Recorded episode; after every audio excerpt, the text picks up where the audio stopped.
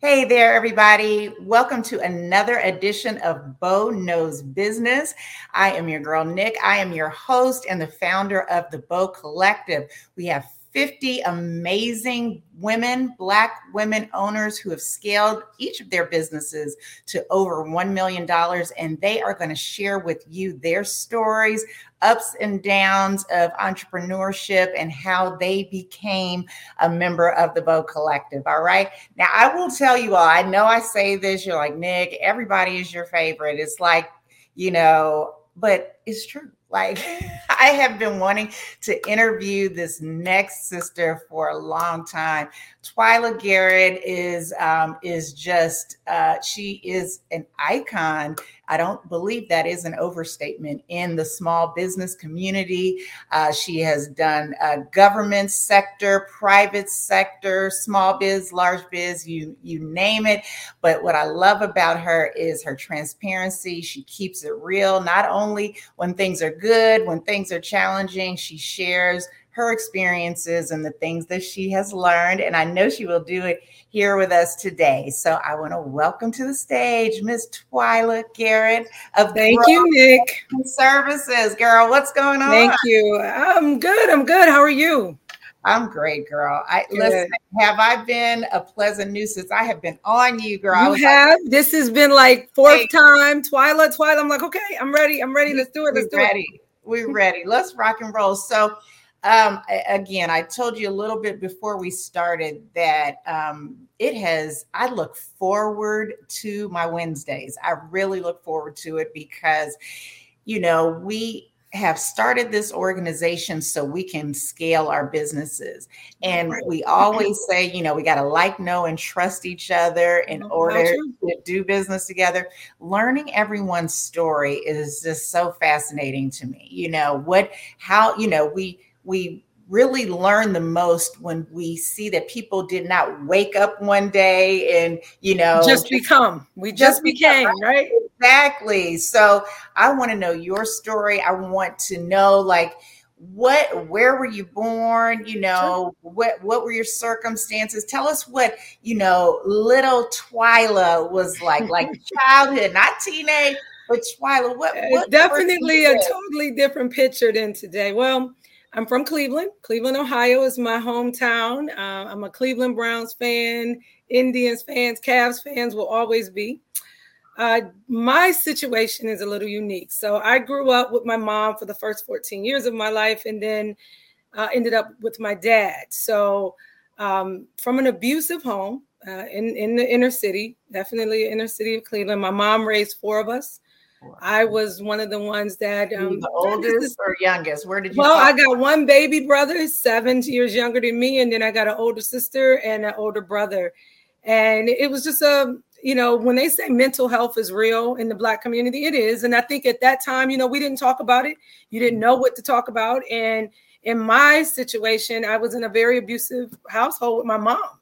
So my mom was the actual perpetrator of a lot of the abuse and uh, ended up as a kid not so good on the other side with men. Um, okay. I was molested as a kid and things of that nature. So a situation spawned out where my dad ended up getting custody of me. Okay. And he got custody of me at 14. And one of the things that I was told by my mom at the courthouse steps that I'll never forget, and it, it is my defining moment, uh, and it actually has propelled me to where I'm at today, is you know, my mom made these words to me that I will never amount to shit. Period. Yeah. She said, You will never amount to anything. You'll be broke, pregnant, and on welfare, and mm I will never speak to you again. mm And she took that to her grave. She died in 2012. My mom lived up to every word she said, never spoke to me again. Um, and it just turned into one of those situations where I could have then took that negative. I ended up with a, my dad who I didn't know at all. So when I ended up going to my father, I, I asked, was he um, in the same area? Did you have to go to another? He was in Cleveland. He was okay. in Cleveland, and uh, it's so weird because I wrote a book about it, and I'll share it to you, share it with you. But uh, he was there. It was just turmoil with him and my mom, where he never saw us. So mm-hmm. a situation came up where he demanded to see us. Uh, we ended up seeing us, and then I ended up going over there one day. She wanted me back. It turned into a big argument, then turned into a legal battle. Police was called. I was separated. lo and behold, my father got custody of me, not my baby brother, but of me. And um, that was what she echoed at the steps. I ran away a couple of times when I was with my dad because I wanted to. It's so weird how they say victims. You, I'm a victim of the violence, but I'm running right back to it. I wanted to go back to that violence because I didn't know anything different, and I didn't know this man. I'm like, who is this guy? So yeah. it's so weird because my father, for the first from 14 to 26, I called him Melvin. Never uttered the words dad until mm-hmm. 26. So, but I have to say this: my father had one rule. He said, "You just got to go to church." I didn't know God. I had no idea what church was, didn't have a clue. So pretty much Sundays was with his family and going to church. Didn't really get a lot out of it. I was thinking, but mm-hmm. it was mm-hmm. and planting the seeds that, yeah, it put the seeds in me that made me think. But the one thing that my mom said that resonated, and, and for you have to understand from 14 to about 23, I tried everything I possibly could to try to reconnect with my mom. Doors were shut, gifts were brought back to doorsteps and left at doorsteps. Um, curtain blinds were pulled back to say, I'm here, but I'm not seeing you. I'm not opening the door. I knocked on the door a couple of times, never would get a call or anything from my mom. So it came to the situation where I knew I had to let certain things go to be successful. I was in college and I remember everybody used to ask me, it was like, oh, well, where's your where's your parents and yeah. why aren't they over up here and, and nobody ever knew that or nobody ever asked the question because it was real sensitive but my defining moment was not wanting to be that person we grew up in the inner city of cleveland with a bunch of drugs a bunch of rat races people getting shot i mean it was never a pleasant moment my mom did the best though and i give her that credit that she could as mm-hmm. a single mom but it was never somewhere that you want and one of the biggest blessings that we had in cleveland was the busing movement. We okay. got a chance to get on a bus, right?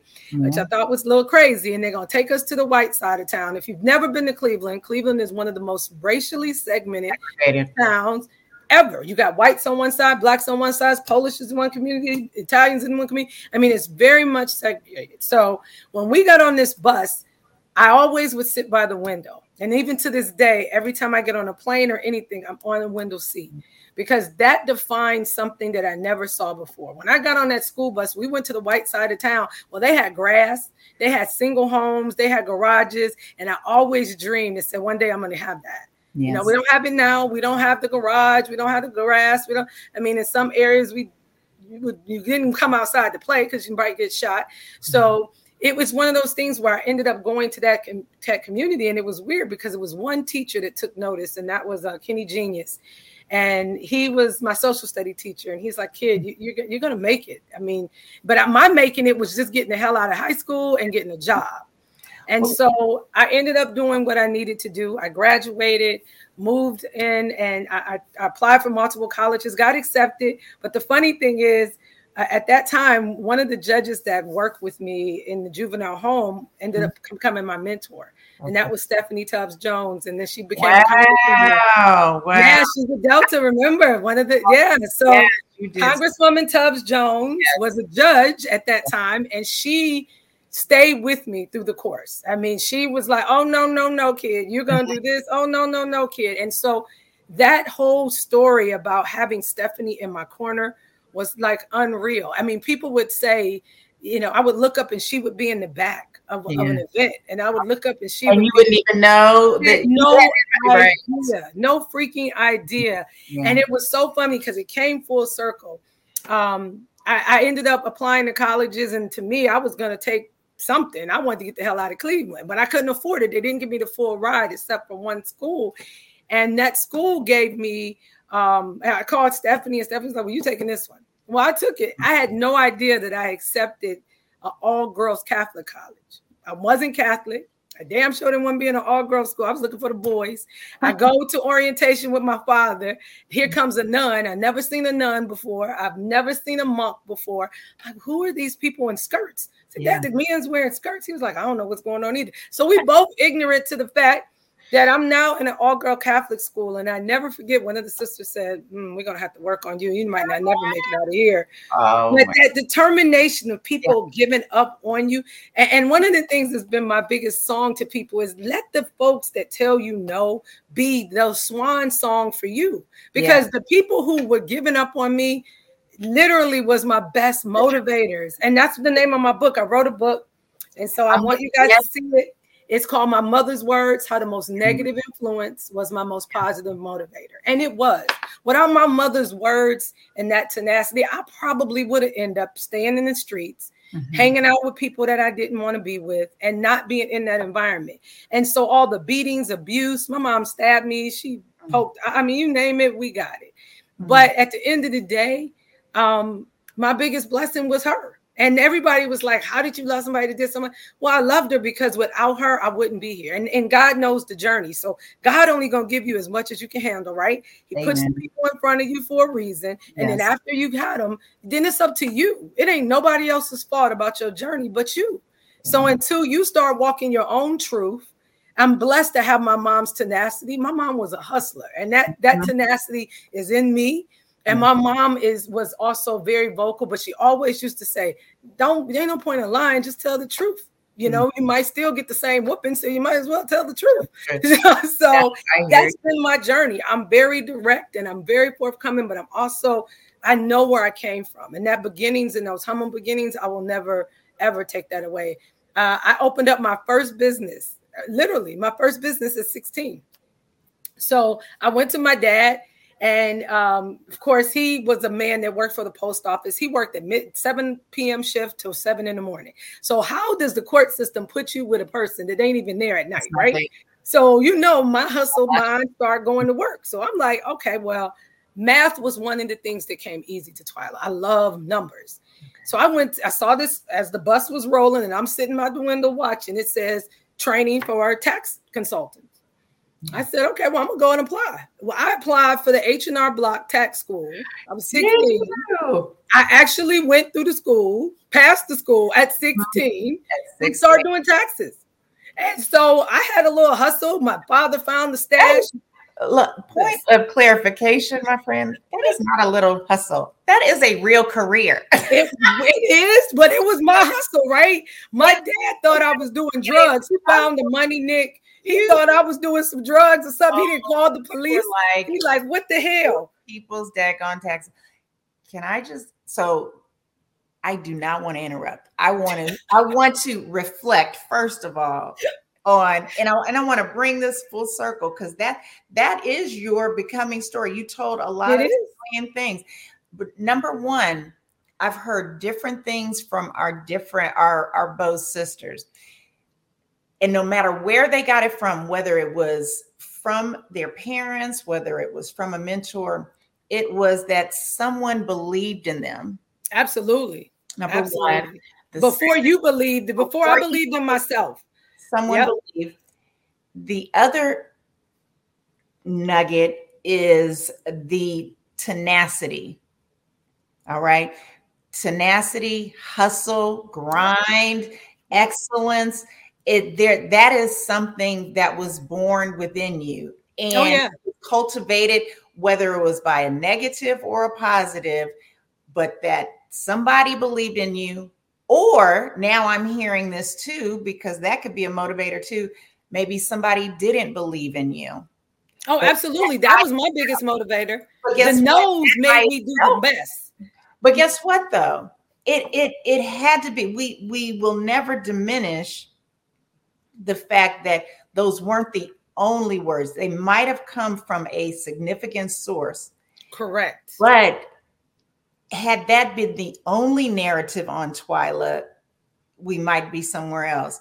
But you had great influences with uh, Representative Tubbs, right? Absolutely. Oh, absolutely. And absolutely. and and that that structure that she started being consistent with you and standing behind you literally. Oh, absolutely. Oh, I love Stephanie. Stephanie Stephanie was one of the biggest catalysts and I'm so proud when I go home and I can now go down her street yeah. and see her Case Western Reserve building with her name honored on it. She has a, a station, an RTA station that I used to ride in is named after her.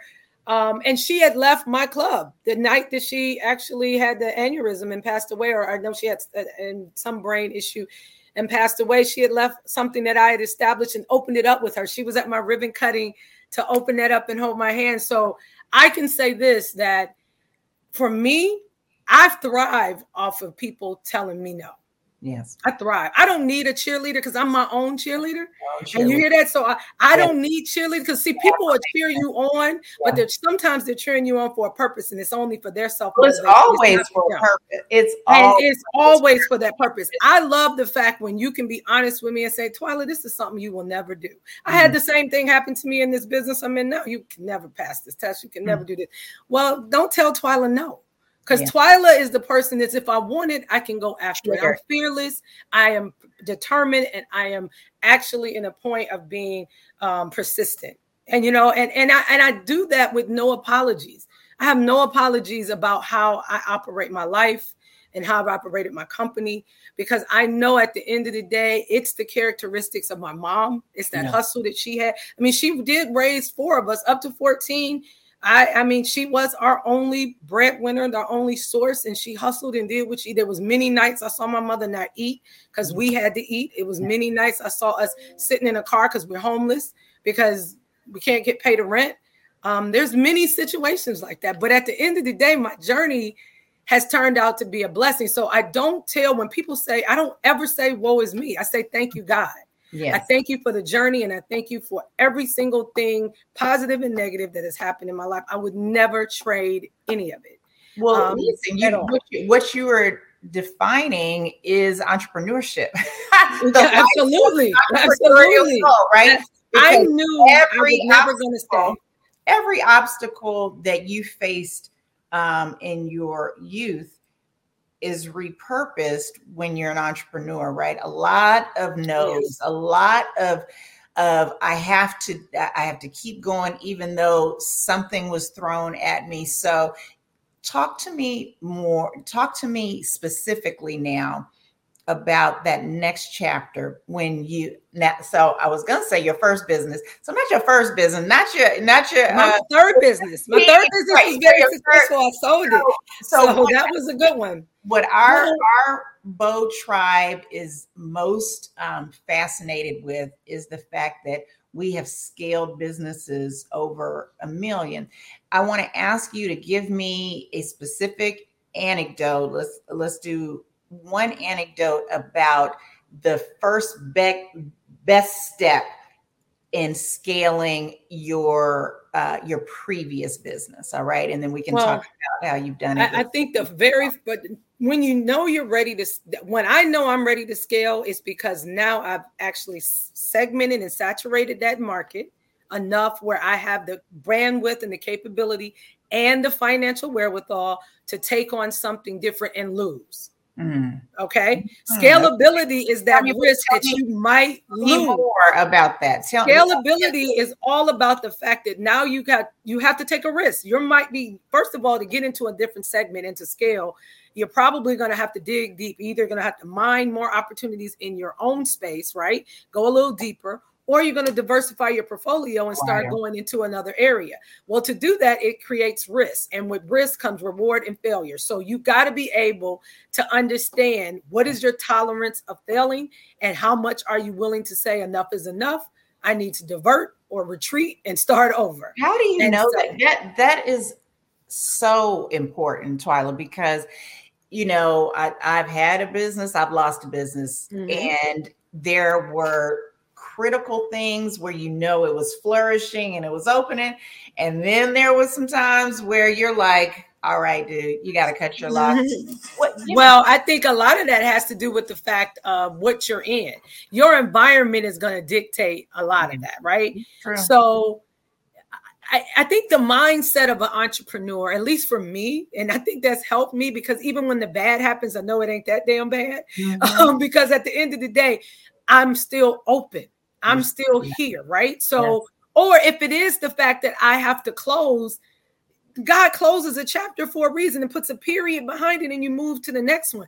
I have more unsuccessful businesses than I have businesses, right? Mm-hmm. I've done more unsuccessful ones, but what the beauty of those things were, I took losses, but I knew how to get out. Yes. I knew when enough was enough. And I think a lot of us that are in the Bow Collective, we know our tolerance level. We know exactly how to get out when we have to get out. There's tough decisions. And I think a lot of times when you have employees, it that becomes a family, right? And so mm-hmm. I know many businesses that have gone under because they thought about the employees and didn't think about themselves. Yeah. Well, keep in mind, sisters and fellow bowl members and fellow entrepreneurs, you can't do nothing unless you, the lead, are still around. Yeah. So until you are healthy and your finances is healthy, then and your business is healthy, scaling should not even be that option. When you scale, you got it's, it's shooting craps. You better be able to roll that dice and know that snake eyes is not going to come. And if it does, you're able to divert and retreat and start over. It's not a bad thing to retreat and start over. That's why you have measurable goals. You know if those goals are being obtained and are they too lofty? I dream big, right? So that means there's a possibility I can fail big. Mm-hmm. But at the end of the day, there's a possibility that I can win big. Win big. And yeah. I like my win versus my failure. And if I do fail, then I learn from it, readjust my plan, and come back and to come a back. win strategy. So, yeah. you know, you have to learn how to be able to be that dynamic in the space of being an entrepreneur. I learned that. And let me tell you where I learned it from. I didn't start my business right out of college. I had businesses in college, right? Mm-hmm. But I went to the government. I mm. went into the federal government. I did about six and eight years and loved it. I had the, one of the best, one of the coolest jobs in the world. I, but it was great, right? But the one thing that, that that the government did for me, it gave me the rigor. It is so much bureaucracy and government and so much paper pushing and checking boxes and making sure things are in line that once I started my other company that did millions, we we were ready Yes. We were ready. I mean, I knew how to respond. I knew the jargon, I knew the language, the people. I was comfortable. And then when I started to expand outside of that agency, still comfortable because it's about relationships, right? People know your story. Every entrepreneur has their own story how they got there. What's fascinating is how they stay here. How right? Because everybody wants to be a business owner, but some people can't stay the course of time. And yeah. I tell these people all the time, I don't have a hobby. This is my lifeblood. This is not something that I just woke up and say I can do it today if I want, do it tomorrow if I want to, or not come to work. No, this is what I have to do. So when you have that type of investment in it, you have to treat it like an investment. Yes. So everything around me has to be somewhat organized and structured. And I thank God for the government that helped me with that because I wouldn't have been where I'm at today if I didn't have, I think, that rigor. And then having that arm, Stephanie was an amazing. My dad begged me for years. We did very successful, very successful in the federal space. And my dad begged me for years to come back and do a give back project. And, you know, I, I, I refused to because Cleveland had so many negative memories, right? I mean, I got abused, raped, and all kind mm-hmm. of craziness in Cleveland. And so I wasn't in that space to wanting to come back. I had moved to Cali, kind of got my mind clear. My mom still wasn't nowhere to be found. And and so uh, and wanted nothing to do with me. And then keep in mind, it wasn't just her; it was my baby brother and my sister too. So I only, I lost my family. My my older brother ran away and got reunited with me nine years later, but I lost kind of all the essence of what I knew my 14 years of a family. So it just took that to a whole nother level. I was able to get into business and focus and and and put my head down and do it and then smile. Yeah, yeah, I had my tunnel. And it was kind of that great respite for me to just focus in on it this was my baby. I didn't have kids, so all my companies became my baby. And and yeah. then you treat them differently, and you got to know when to let them go, and you got to know when to send them off on their way. And, mm-hmm. and that's what I've been doing, and I've, I've enjoyed every minute of this ride. Well, I I love I love you, sister. I love you too. I love I love um I always I I don't even want to say underdog, but but I do love underdogs, but I do love people that where the road is not paved, where the mm-hmm. where the access is not clear, um, and I think you are going to give people so much inspiration because uh, there are no uh, excuses for success, right? No. There is no there's no nope. blueprint, there's no memoranda, and nope. and that's the inspiration is that you don't have to look like anything. You don't have to have gone through A, B, or C, especially in the world of entrepreneurship. Anyone can do anything that you set your mind to. And I'm so proud of you. You've given us amazing stories. I want to pivot just a bit to, to okay. tell our um, our audience how amazing you have been to our foundation of the boat. Oh, my sisters I love my oh sister. My so so tell us number one, what about the Bow Collective? We got I'm I'm going over a little bit. Let's let's do this about okay. minutes, but tell me what was unique to you about the collective and tell me tell our audience what you do, what your position is within our organization. Sure. Well, what's unique is that everybody looks like me. And that is one of the best things to walk in a room and see 50 powerful Black women dominating the environment and actually producing well over 270 80 million in revenue. I think we're at 300 million this year. Is phenomenal from all different sectors right? So that a got me attractive because I belong to several, several organizations, and I'm normally one of two, one of one, one, one of three, one of four um, that look like me. And then, you know, even though you look like me, you might not even be in my space. So now narrowing it down, out of the 50 sisters, I got about eight of them that do a little bit about what I do. And I love the fact now I got a listening ear. So when I talk bond issues and and pay apps and all my other crazy environment as being a builder and a developer now, I got some sisters that I can rely on. And that didn't happen in some of these other organizations. They didn't look like me. And here's the thing we all share the same challenge. I thought I was being discriminated against at a bank. Well, they all of them was too. And it was like, wait a minute. Now you can't tell me that all of us got bad credit and all of us got issues. Come on, bank. You got the only common denominator in this craziness is that we're black and that we're women. So mm-hmm I I find it very fascinating how BOW is going to actually be able to pave a way that now the BS and the lies that we've been told as business owners for the last 20, 30 years is going to come to light. The truth comes to light, right? And it's now going to come to light because if we all got our stuff together, we're putting in a quarter of a billion dollars into the ecosystem. How the hell we don't have lines of credit? How mm. we don't have banks? How don't how come the bankers don't know our name, but they know Sam who got a little brewery down the street that's blue eyed and blonde haired. So we got problems that we need to address. And I'm glad now as a collective we can do such. My position here with the bow, and I'm I'm honored that you asked, is I'm one of the co-chairs for contracts, connections, and opportunities. And it's being able to connect our both sisters within eternal internally and then externally. And then also be able to scale both on the private and the public sector side. So that's my goal. Uh, that's our role. We have a great amazing group. I co-share this with Michelle Turner and Laquan, and we make sure that our ladies are heard and that we can get them in the space that they want. And I'm it's Michelle Taylor. Taylor. No, no, yes. you got it. Yes, she. I interviewed her a couple weeks. Yeah, I saw it. It was great. Wasn't I saw her great? story. It was amazing. It, it, you know, th- that is my. Uh, I have lots of goals. I, I dream big too, sister. And one of my go. goals is for you all to be seen as the superstars that you are to tell these stories. Um, I often say we are kind of positioned as uh, unicorns Yes. I don't think we are. I think that there are more of us out there. They yeah, just tell our stories. And yes. so we are going to tell our own stories and we're going to make sure everyone knows not only how we got there, but we're going to pull some people along as well. We have to. We have to. And that's what it's all about. My whole goal, all my businesses, the premise is I specialize on second chancers, ex offender, homeless we bring them alive because I know I was in that position. I know what it feels like to be on welfare. I was on it.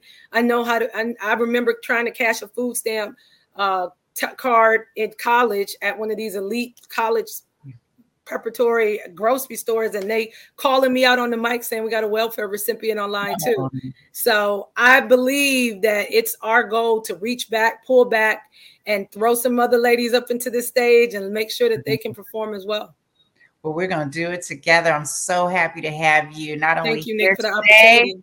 But thank you, honey. Thank you. Thank you, sweetie. All, thank you for not only surviving, thriving, and blessing us all with your knowledge and your sisterhood. I well, really thank you. And it's not over yet. Wait till I'm just getting started. So just getting started. Let's get it. Let's get it going. All right, girl. All right. So take much. care. All righty.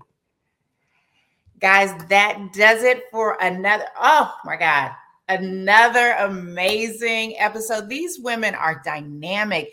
Share these stories. If you like us, tell us follow Twyla. I forgot to, oh my gracious, I forgot to have her tell us how we can follow her. I'm sure you guys have so many great questions for her, but look for us on our website. Her information is there.